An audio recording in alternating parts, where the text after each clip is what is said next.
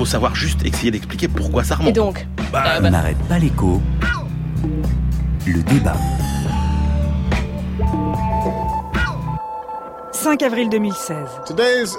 Aujourd'hui est un jour historique Barack Obama. dans le combat pour défendre notre planète pour les générations futures. Il y a des mois, j'ai dit à Paris, devant le monde, que nous avions besoin d'un grand accord sur le climat. Le résultat a été l'accord de Paris. Et si nous tenons nos engagements, les livres d'histoire se souviendront de ce jour comme un tournant pour notre planète. 1er juin 2017. Je me bats tous les jours pour les braves gens de ce pays. Donald Trump, Ainsi, président des États-Unis. pour respecter mon engagement solennel de protéger l'Amérique et ses citoyens, les États-Unis se retireront des accords climatiques de Paris. Le coût pour l'économie serait de près de 3 milliards de dollars en termes de PIB et 6,5 millions d'emplois perdus. Colère, Nicolas Hulot, on injurie l'avenir. ministre de la Transition écologique. C'est pas simplement la planète qui est en cause, c'est l'humanité. C'était vraiment pas le moment de recevoir ce type de gifle. Écoutez, Scott Pruitt, nous sommes le leader directeur de l'Agence de protection de l'environnement américaine. en ce qui concerne l'innovation technologique pour réduire l'empreinte carbone. Mais le but véritable de cet accord, c'était d'entraver l'économie américaine, comme l'a dit le président. Tweet de Elon Musk, PDG de Tesla. J'ai décidé de démissionner du Conseil présidentiel. Le changement climatique est réel. Sortir des accords de Paris n'est ni bon pour l'Amérique, ni bon pour le monde. Tweet de Tim Cook, PDG d'Apple. La décision de sortir des accords de Paris est mauvaise pour la planète. Apple est engagé pour combattre le changement climatique et ne vacillera pas. Mais ne vous trompez pas, Emmanuel Macron, sur le climat, président de la République. il n'y a pas de plan B, car il n'y a pas de planète B. Alors oui, nous continuerons. Make our planet great again. Le zapping sonore signé Cohen Guyenne et Jérémy Younes. Christian Chavagnon, on commence par être précis Oui. sur le fond. hein. Vous nous rappelez ce que dit exactement cet accord de Paris dont Donald Trump dit qu'il n'est fait que pour entraver l'économie Eh américaine. ben, l'accord de Paris, comme son nom l'indique, il a été signé à Paris en décembre 2015, mais il ne pouvait rentrer euh, en vigueur qu'après que 55 pays au moins, représentant au moins 55% des émissions mondiales de gaz à effet de serre, aient été euh, ratifiés. Eh bien, ça a été le cas dès octobre 2016. Euh, on a maintenant 145 pays plus l'Union européenne qui représentent 84% des émissions mondiales de gaz à effet de serre. Donc, il est entré en vigueur en novembre 2016, donc moins d'un an après avoir été signé, ce qui est absolument incroyable au niveau international. Il nous dit quoi? D'abord, une méthode. Tous les pays doivent mettre sur la table les efforts qu'ils vont faire. Jusqu'en 2025, bon, ils peuvent faire ce qu'ils veulent, mais à partir de 2025, tous les cinq ans, ils reviennent sur la table et ils doivent, ils chalent, hein, ils doivent absolument. Euh, euh, c'est ils cha- ouais, c'est Des vraiment, c'est le mot en- en- dans, le, dans, dans le, dans le traité. Donc, ils doivent absolument monter euh, leurs exigences au fur et à mesure des, des cinq années. Et puis il y a trois objectifs très clairs. Un, euh, contenir l'élévation de la température à moins de degrés et même poursuivre les efforts à moins de 1,5 degré.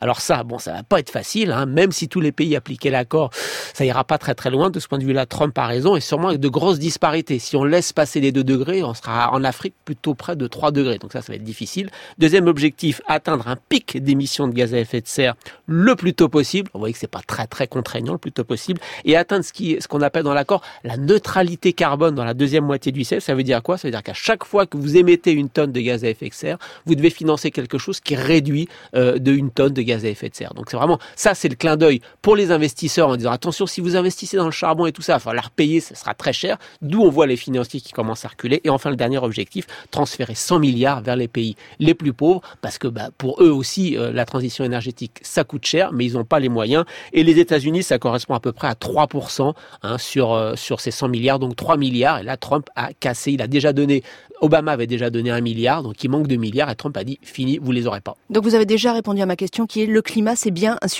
économique. Ça, c'est très clair. Emmanuel Le Chypre, euh, Donald Trump veut se retirer alors qu'on a bien compris, hein, la méthode, rien n'a été imposé, tout a été proposé par les États eux-mêmes. Euh, Donald Trump veut se retirer. Est-ce qu'on doit s'alarmer? Ça a été un choc, on sait quand même, euh, on a entendu Nicolas Hulot dans le zapping, hein, colère. Est-ce qu'on doit s'alarmer ou est-ce qu'il faut relativiser ce qu'on en commence à entendre? C'est vrai que si on se place à l'échelle de toute la diplomatie euh, euh, euh, climatique depuis qu'elle existe, hein, c'est-à-dire depuis une quarantaine d'années, c'est vrai qu'il faut quand même un peu relativiser. Christian l'a dit, l'accord il n'est pas extrêmement contraignant tel qu'il a été signé. Effectivement, l'objectif c'est de limiter à 2 degrés le réchauffement climatique. Là, si on regarde à la lettre les engagements pris par chaque pays, on était plutôt sur une tendance à 3 degrés, sachant que les États-Unis ne contribueraient qu'à hauteur de 10% de ces 3 degrés. deuxième raison pour relativiser un petit peu euh, cette, décision de, Trump, c'est que euh, bah euh, c'est pas l'administration américaine qui pollue. Donc il y a tout un tas d'entreprises, d'États euh, et même les consommateurs américains qui, qui, ont décidé de continuer à changer euh, leur comportement, leur méthode de production. Si vous regardez euh, aujourd'hui la région de San Francisco, par exemple, vous avez plus de la moitié des fruits et légumes qui viennent d'un périmètre inférieur à 100 km. C'était absolument pas le cas il y a 20 ans. Ça, ce sont des évolutions sociologiques profondes. Et puis, les entreprises seront incitées par juste l'évolution des nouvelles technologies. Quand vous voyez qu'une centrale euh, solaire, ça coûte 40% de moins qu'en 2010, bah, vous voyez bien que les entreprises américaines, sont en train de changer leur méthode de euh, production.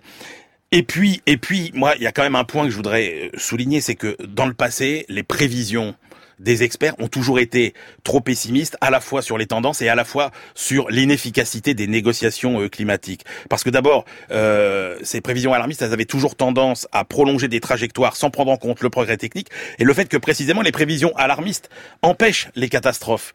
Si vous prenez par exemple ce qui s'est passé sur la couche d'ozone, il faut rappeler quand même que euh, dans les années 80, rappelez-vous, c'était un problème mondial. Et eh ben, il y a un protocole qui a été signé à Montréal par tous les pays et on voit qu'aujourd'hui le trou de la couche d'ozone est en train de se refermer. Tout le monde mm. a parlé de la déforestation, par exemple. Et eh ben, si vous prenez la Chine, vous avez 2 millions d'hectares supplémentaires de forêt par an, et en Amazonie, euh, la déforestation a euh, le rythme de la déforestation a reculé de 70% au cours des dernières années. Ce que je suis en train de dire, c'est que finalement, globalement, quand on décide de s'attaquer à un problème environnemental, à un problème climatique, on réussit beaucoup plus souvent que ce qu'on croit euh, à traiter ce problème ou à prendre les bonnes incitations. Et là, malgré la décision de Trump, on voit bien que le reste du monde, finalement, est toujours engagé. C'était très important de voir ce qu'allaient faire les Russes, les Chinois, les Indiens. Or, tous ont envoyé des signaux forts cette semaine pour dire qu'ils continuaient. En Inde, il y avait un engagement très fort qui a été pris en faveur de la voiture électrique, euh, par exemple. Donc voilà. Donc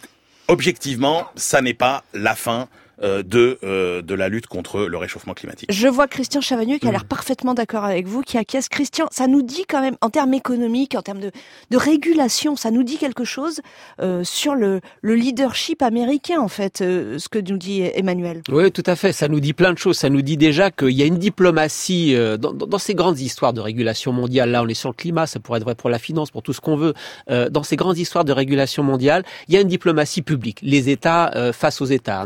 On on a les États-Unis, Emmanuel vient nous le dire, mais en face, il y a l'Union européenne, l'Inde, la Chine, les émergents. Tout le monde va continuer à avancer. Mais ça suffit pas. Ce que nous a dit Emmanuel surtout, c'est qu'en termes de régulation mondiale, il y a aussi une diplomatie privée ou non étatique. Il y a celle des entreprises, par exemple. Il y a le World Business euh, Council for Sustainable Development, les 200 plus grosses multinationales, donc qui, qui font une forme de diplomatie pour le développement durable. Voilà, pour le mm. développement durable, qui, et qui ont dit, mais nous, on soutient l'accord de Paris. Avant que Trump annonce, pour faire pression sur Trump, bon, ça n'a pas marché, ils ont dit, non, on soutient l'accord de Paris et on continuera. Vous avez aussi les fonds de pension. Vous avez un fonds de pension énorme, deux fonds de pension énormes aux États-Unis. Calper, c'est ça gère les fonctionnaires, et BlackRock. Californie. Ouais, c'est ça exactement. Mhm. Et puis euh, BlackRock qui a un énorme fonds de pension. Et les deux commencent à aller dans euh, les conseils d'administration, pardon, dans les assemblées générales des grandes multinationales en disant attention, Exxon là, euh, il y a, il y a 3-4 semaines, il y a 2 semaines, ils leur ont dit, vous devez faire des stress tests climatiques. Exxon, c'est un gros pétrolier, hein, ça produit vraiment la vieille économie complètement carbonée. Attention. Qu'est-ce que c'est le stress test? Le stress test climatique, Ça, veut, ça veut dire que moi, investisseur, j'ai mis un paquet d'argent dans Exxon qui produit du pétrole et du gaz, tout ça.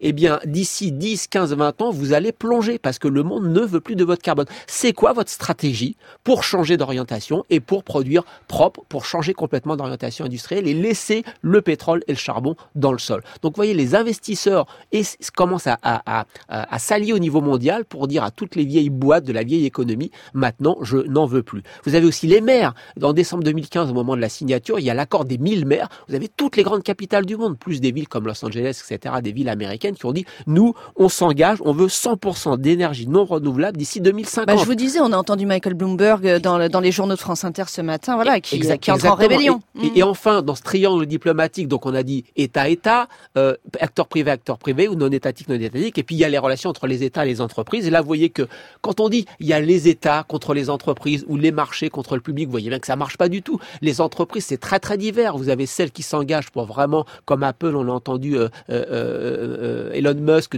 pour Tesla, qui produit de la voiture électrique, il dit mais moi je veux le changement climatique. Vous avez les vieux producteurs de vieilles voitures qui disent ah c'est super, je soutiens Trump. les les producteurs de charbon pourri aux États-Unis qui disent c'est super, on soutient Trump. Et en face, plein d'entreprises qui disent non, nous on n'en veut pas aux États-Unis et dans le reste du monde. Donc on voit bien que il y a vraiment cette régulation mondiale, c'est un triangle dans lequel on regarde les relations entre les États, Trump contre Xi Jinping et, Macron, mais il y a aussi les acteurs privés et aussi les relations entre États et acteurs privés. Et de ce point de vue-là, tout va dans le sens de on va garder les résultats de l'accord de Paris.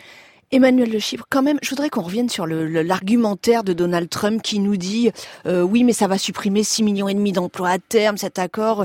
Euh, là, voyant sortir, je préserve des emplois, je préserve la compétitivité de mes entreprises. On a bien entendu Christian, mais imaginez que vous soyez un, un, chef d'entreprise américain, Emmanuel Le ce matin, vous seriez content ou pas content bah, de la décision de Trump C'est ça la difficulté, c'est que ça dépend vraiment du secteur dans lequel vous êtes. Et la tendance qu'il faut bien avoir en tête, c'est euh, vraiment les divergences de performance de euh, l'industrie américaine au cours des 20 dernières années. C'est-à-dire qu'aujourd'hui, vous avez une économie qui est totalement écartelée. On est tous éblouis par la Silicon Valley, qui donne une impression d'hyperpuissance de l'économie et de l'industrie américaine, hein, les Google, Amazon, Facebook, etc. Derrière, vous avez une ou deux grandes industries qui tiennent encore le coup, c'est l'aéronautique, c'est l'automobile, et puis le reste de l'industrie américaine a énormément souffert depuis 15 ans. Elle et est donc, datée. Et oui, complètement. Elle n'est pas compétitive. Quand vous regardez l'évolution de la productivité, elle est faible. Et donc, il ne faut pas avoir une vision euh, homogène de la soi-disant puissance économique américaine. Et à qui s'adresse Donald Trump Justement, à tous euh, ces États, parce que cet éclatement, cette divergence des performances, vous la retrouvez sur le plan géographique, selon la spécialisation des États. Et donc, euh, faut pas rêver. Quelle est la ville qu'il a citée? C'est Pittsburgh. euh, Pittsburgh. Voilà, c'est pas un hasard. Donc, il s'adresse vraiment à une clientèle très ciblée en citant des chiffres totalement Ah, fantaisistes. n'importe quoi. Je ne sais pas d'où il sort ces 6 millions Si. Personne- si, je sais. il Alors allez-y parce que personne n'a trouvé. Si, si, c'est- c'est c'est- c'est une enquête euh, d'un consultant euh, qui a sorti une étude, mais avec deux scénarios. Et Ah dans un des scénarios, il y a effectivement 6 millions d'emplois d'industriels perdus, 3 000 milliards de PIB perdus. Mais quand on regarde vraiment cette étude, quand on a, le- quand on a la curiosité d'aller regarder, on s'aperçoit que ça fait peser tout le poids de la réduction des gaz à effet de serre uniquement sur le secteur industriel. Il n'y a pas d'efficacité énergétique, il n'y a, il y a rien dans les autres secteurs. Donc évidemment, si vous mettez tout sur un secteur, ça fait exploser. Et la deuxième hypothèse, c'est que ça se fonde sur un scénario où le prix des énergies renouvelables ne baisse plus. D'accord. Alors qu'aux États-Unis, l'éolien, ça a baissé de 66%, Alors le, solaire, moins révolutions 85%. Massive. Donc c'est une étude complètement bidon qu'a repris Juste Trump. pour donner un chiffre, hein, Emmanuel, le, le le- chiffre. le- le nombre de, de, de, de salariés, de mineurs qui travaillent pour le charbon, c'est 50 000 personnes. Les énergies renouvelables, c'est déjà 500 000 personnes. Donc on voit bien que euh, effectivement c'est très important. Alors selon effectivement le euh, le secteur. Et puis ce qu'il faut dire, c'est que pour les États-Unis, euh, ce serait quand même la première fois que ce pays ne serait pas aux avant-postes d'une révolution industrielle et technologique. Parce que on, on parle des entreprises privées, mais là on est au-delà de ça. Vous voyez que pour vraiment faire la transition énergétique, il faut quand même que l'État donne une impulsion, une impulsion en matière fiscale, une impulsion en matière d'infrastructure, une impulsion en matière de recherche et innovation. Pourquoi les États-Unis sont les champions de l'internet C'est parce qu'ils ont développé l'internet dans les dépenses militaires, etc. Donc, ce que va faire le secteur privé, c'est très bien, mais s'il n'y a pas une impulsion, comme vous en avez une en Chine, par exemple, songez que la Chine va investir d'ici 2020 350 milliards d'euros dans les énergies renouvelables et créer plusieurs millions d'emplois. Donc si vous n'avez pas cette impulsion au niveau de l'État, certes c'est bien que le secteur privé se mobilise, mais s'il n'y a pas cette impulsion, cette stratégie nationale, cette priorité nationale, les États-Unis en pâtiront. Alors, je suis content qu'Emmanuel, comme un économiste libéral, mette en avant le rôle de l'État dans la transition énergétique. Il a tout à fait raison. C'est bien ça que c'est un économiste pragmatique, Emmanuel Le Tout Chiffre. à fait. Et, et Euh, juste pour compléter ce oui. qu'il a dit, je vois juste un petit mot pour dire que l'emploi dans l'énergie solaire aux États-Unis, ça croît sept fois plus vite que dans le reste de l'économie américaine. Il y a déjà, au-delà de- du solaire et de l'éolien, 2,6 millions d'emplois dans la transition énergétique en US, aux États-Unis, et ça progresse extrêmement vite. Alors, je vais me faire quand même l'avocat du diable. Est-ce qu'il n'y a pas un gain à court terme pour ces vieilles entreprises, ces vieilles industries que vous citiez, Emmanuel Le Chypre? En, en d'autres termes, est-ce que nous, ça vaut le coup qu'on s'inflige des contraintes alors que les États-Unis vont s'en exonérer? Bah, tout dépend de euh, la temporalité. Là, on voit bien que c'est un choix qui est à court terme, à très court terme. Et quand vous verrez le coût de défense de chaque emploi, par exemple, dans l'industrie euh, du charbon, puisqu'il a encore plus cité le charbon que l'industrie des pétroles ou euh, des gaz de schiste, euh, par exemple, bah, vous verrez qu'au final, le coût pour l'économie américaine sera exorbitant, un peu comme on avait voulu, sous George Bush, fils, préserver les emplois dans la sidérurgie en prenant des mmh. mesures protectionnistes. Quand vous regardiez le coût en, en centaines de milliers de dollars de l'emploi sauvé, c'est déraisonnable au niveau économique de continuer à s'arc-bouter sur la protection de ces vieux secteurs. Christian Chavagneux, une dernière question. On a, euh, on, a un problème de climat.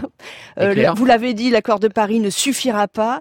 Est-ce que les économistes, et vous allez me dire oui, ont imaginé une autre solution? Bah, Il y a deux solutions. Il y a une solution qui est un prix mondial du carbone, et ça, ça marche pas du tout. C'est l'économie néoclassique. Hein. Euh, dès que le prix augmente, la demande baisse et tout est réglé. Non, ça marche pas du tout. Un prix mondial du carbone. Qu'est-ce que bah, c'est Quand on dit aux gens le prix mondial du carbone à, chaque fois, à chaque fois que vous émettez une tonne de, de, de, de, gaz à effet de serre ou de CO2, on va vous dire bah vous devez payer Alors aujourd'hui on est plutôt à, euh, on est plutôt à 10 dollars, 20 dollars. Il faudrait monter à 50, 100 dollars, nous dit un rapport de, de cette semaine. Ça marche pas. Pourquoi? Parce que c'est irréaliste complètement politiquement. Regardez ce qu'on a fait avec les bonnets rouges en France. On a voulu avoir une écotaxe poids lourd. On a mis toute la France à feu à sang. Avant d'arriver à ça, on, enfin, il va se passer vraiment euh, beaucoup, beaucoup de temps.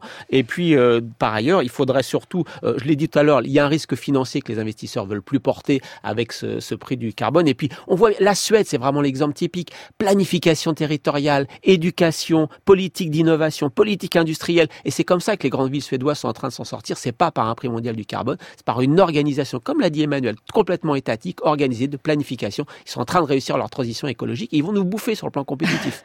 Emmanuel Le Chip, quelques secondes pour vous pour réagir. Bah, c'est un gros débat, on y reviendra. je, mais suis, suis pas d'accord parce que le prix est quand même un signal fort. On ne peut pas compter que sur la vertu, sur l'éducation, sur les bons sentiments. Pas la vertu, c'est la politique publique, Emmanuel, la politique industrielle. C'est très important. Alors après, il y a plusieurs façons de faire. On a dit soit on fixe un prix mondial du carbone, soit on crée un marché des droits à polluer si vous dépassez ou si euh, vous euh, êtes inférieur à vos objectifs. Mais là, ce sont des, des sujets plus techniques. Et nous y reviendrons néanmoins car ce sont des sujets d'avenir de notre avenir.